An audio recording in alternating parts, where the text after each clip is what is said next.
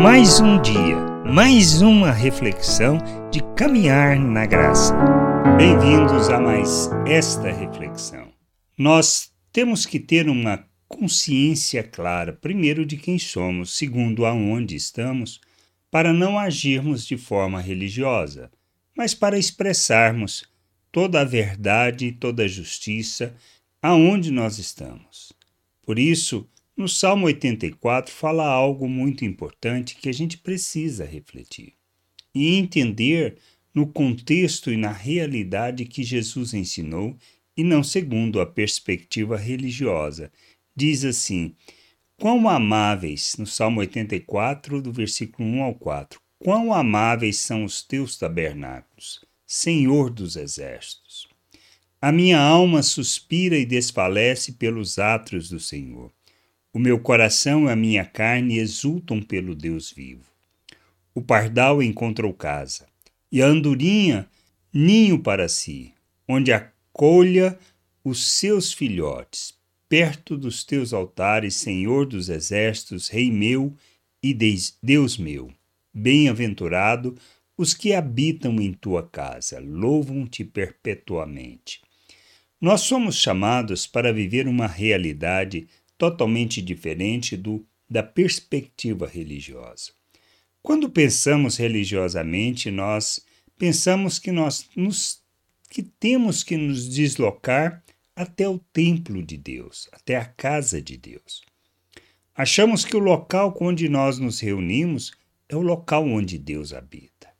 E não é esta a realidade. A gente precisa ter o um entendimento de que nós somos o templo de Deus, a casa de Deus, não na minha individualidade, mas nós como família, como povo, pois pessoalmente, individualmente, somos pedras, pedras vivas do templo que Deus está construindo.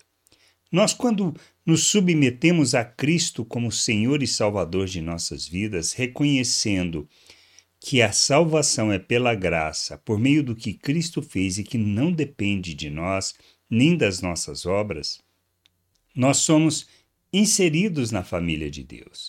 Ao nos arrependermos e reconhecermos que Cristo morreu pelos nossos pecados e que nós, na Sua morte, recebemos o perdão e na Sua ressurreição recebemos a justificação, nós somos colocados na presença de Deus nós somos apresentados de forma santa, inculpável e irrepreensível. Não depende de nós, é obra de Cristo, realizado por meio da graça de Deus, pela graça de Deus que nos salva. O local da nossa habitação, local aonde estamos, é na presença de Deus.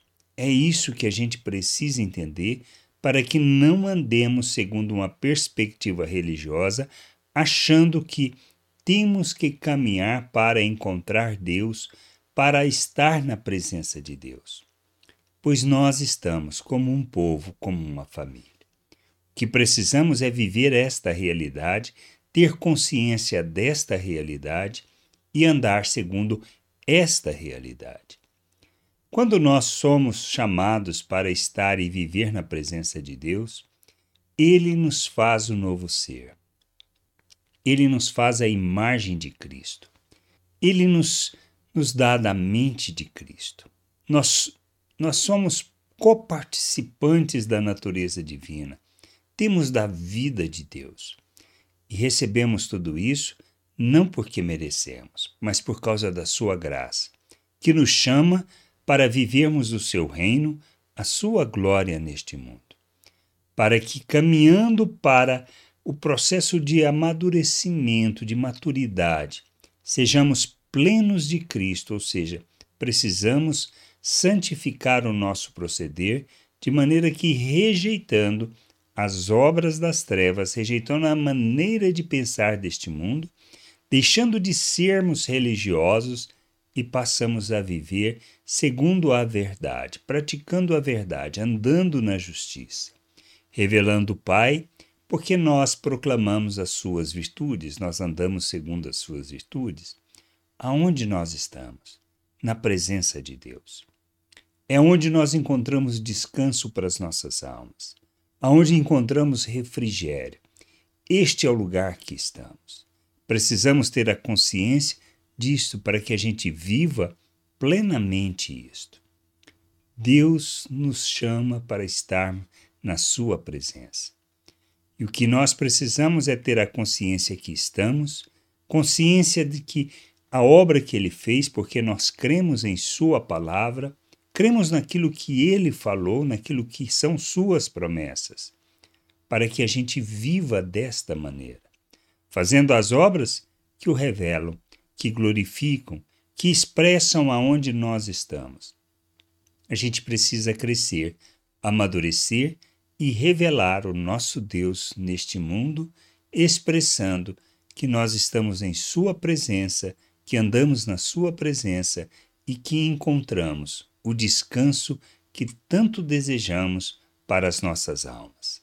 Que a gente possa ter este entendimento, essa compreensão e buscar nas Escrituras o conhecimento, o entendimento da vontade de Deus, para que caminhando possamos conhecer o Pai e andar na Sua vontade. Graça e paz sobre a tua vida. Amém. Você acabou de ouvir uma reflexão de caminhar na graça. Se você gostou, curta, compartilhe, leve esta mensagem a outras pessoas, para que elas também possam compreender e entender a vontade de Deus. E leia as Escrituras, pois ela é a base, o fundamento para você julgar tudo o que você tem lido e aprendido acerca da vontade de Deus.